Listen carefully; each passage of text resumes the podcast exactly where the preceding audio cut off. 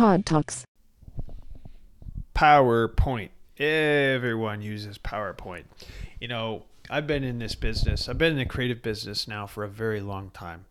And you'd think that there'd be no such thing as PowerPoint. You know, if I think back to years ago when PowerPoint first came out, it was as pathetic as it is today. I mean, it's not the greatest, most intuitive software out there, and yet it's still here. It's still here. It's still live. It's still well. It's amazing to me how often I still have to help people, customers, with creating really good PowerPoint presentations. And you know, the thing is, though, that you can do a lot more with PowerPoint than you think you can. It's a challenge. It's a struggle. You know, for example, you know, if you think that, you know, general PowerPoint size of a page is, I think it's 13.33 by 7.5. Okay, that's not an average size. Like, why is it that? Well, it has to do with your average screen size. You know, most screens are cinematic. They're sort of wide in nature, a phone held sideways, that kind of thing, or a tablet or a laptop. That's like the general proportions, right? The tools inside of PowerPoint, they can be highly unintuitive. They can be really frustrating to work with. But they're there and they can be used. So the best thing you can do with PowerPoint is just make a best friend of Google or YouTube, because there's a lot of tips and tricks on YouTube and Google on how to use PowerPoint. But you know, if you work with a designer, a good designer can do amazing things with PowerPoint. For example, if you take your standard PowerPoint lead page where you just have a bunch of text on it and somebody slaps an ugly Google image on there, which by the way is illegal. You can't go to Google and grab an image and just place it in a PowerPoint document. That's you're literally stealing somebody's image and putting it on there. So the first thing a designer would do is you'd go get a legitimate image, be it on iStock or Shutterstock or Getty Images or whatever, and you pay for a good qualified royalty-free stock image that has to do with the category. So let's say we're doing a PowerPoint presentation on home buying. I would find an image of a really cool home, a beautiful home, and I would trim it in Photoshop to be 13.33 by 7.5 so it fits perfectly. I would put a color block over that image and fade it back like 70-72% or somewhere so you can sort of see through it, but there's a color block there. And then in big, bold, white letters, the font's important, say Home Buying 101. You know, and use fonts and colors and sizes to really emphasize and really have an impact on your PowerPoint slide, on your home. That's just on the home page, right? You can create wonderful illustrations outside of PowerPoint and in Illustrator or other illustration programs, and then create a graphic and place it in PowerPoint. I regularly will create InDesign projects, Adobe InDesign projects, like an ebook type of thing, right?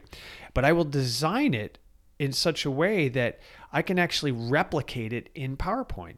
Sometimes I can create a Adobe InDesign file, 13.33 by 7.5 size, export it as PDFs and place them inside of PowerPoint. And then you have a beautiful PowerPoint presentation. I tell people and presenters all the time that, hey, let's use a PDF as your presentation. It doesn't have to be a PowerPoint deck, okay? A lot of people feel they use PowerPoint just like, let's say you want a Kleenex, right? And Kleenex is a brand of tissue. What you really want is a tissue, but you use the word Kleenex. Give me a Kleenex. Give me a Kleenex. Well, it's the same with PowerPoint. I need to do a PowerPoint for my upcoming keynote. Well, you can actually use a PDF document. Did you know that? You could actually share the PDF in slide format, and it's just as well, if not better, than a PowerPoint presentation because it's highly designed and it's locked in. The value of a PowerPoint presentation is wonderful because it allows the presenter to, actually I say wonderful, I've got to say that loosely, because it allows the presenter the ability to work with the text. You can actually create text blocks and you can create sentences and you create images and you can mix and match and change things on the fly. That's the value of a PowerPoint presentation. The downfall to that, though, is that you get most of your presenters are not designers, not even close, and they end up creating what they think looks good and is actually garbage. And you present it and it just doesn't look very good. That's the danger of PowerPoint. I have seen people creating infographics in PowerPoint.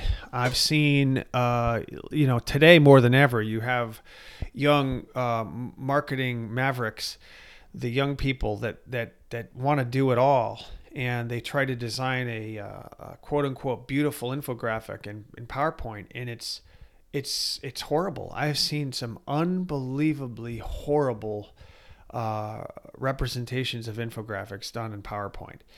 And I'm not just saying it to be rude. It's just, wrong colors, wrong fonts. You've got let's say yellow text on an orange background. You can't read it. How many times have you seen logos that are squashed and smushed? And that makes me cringe because a logo brand is really, really, really important. So to have the logo squished just destroys a brand. You would never do that with a high-end brand. Let's take Apple, for example. I want to go do my own PowerPoint presentation on an Apple, do a keynote, and I just throw this logo, the Apple logo, and it's squished 70%.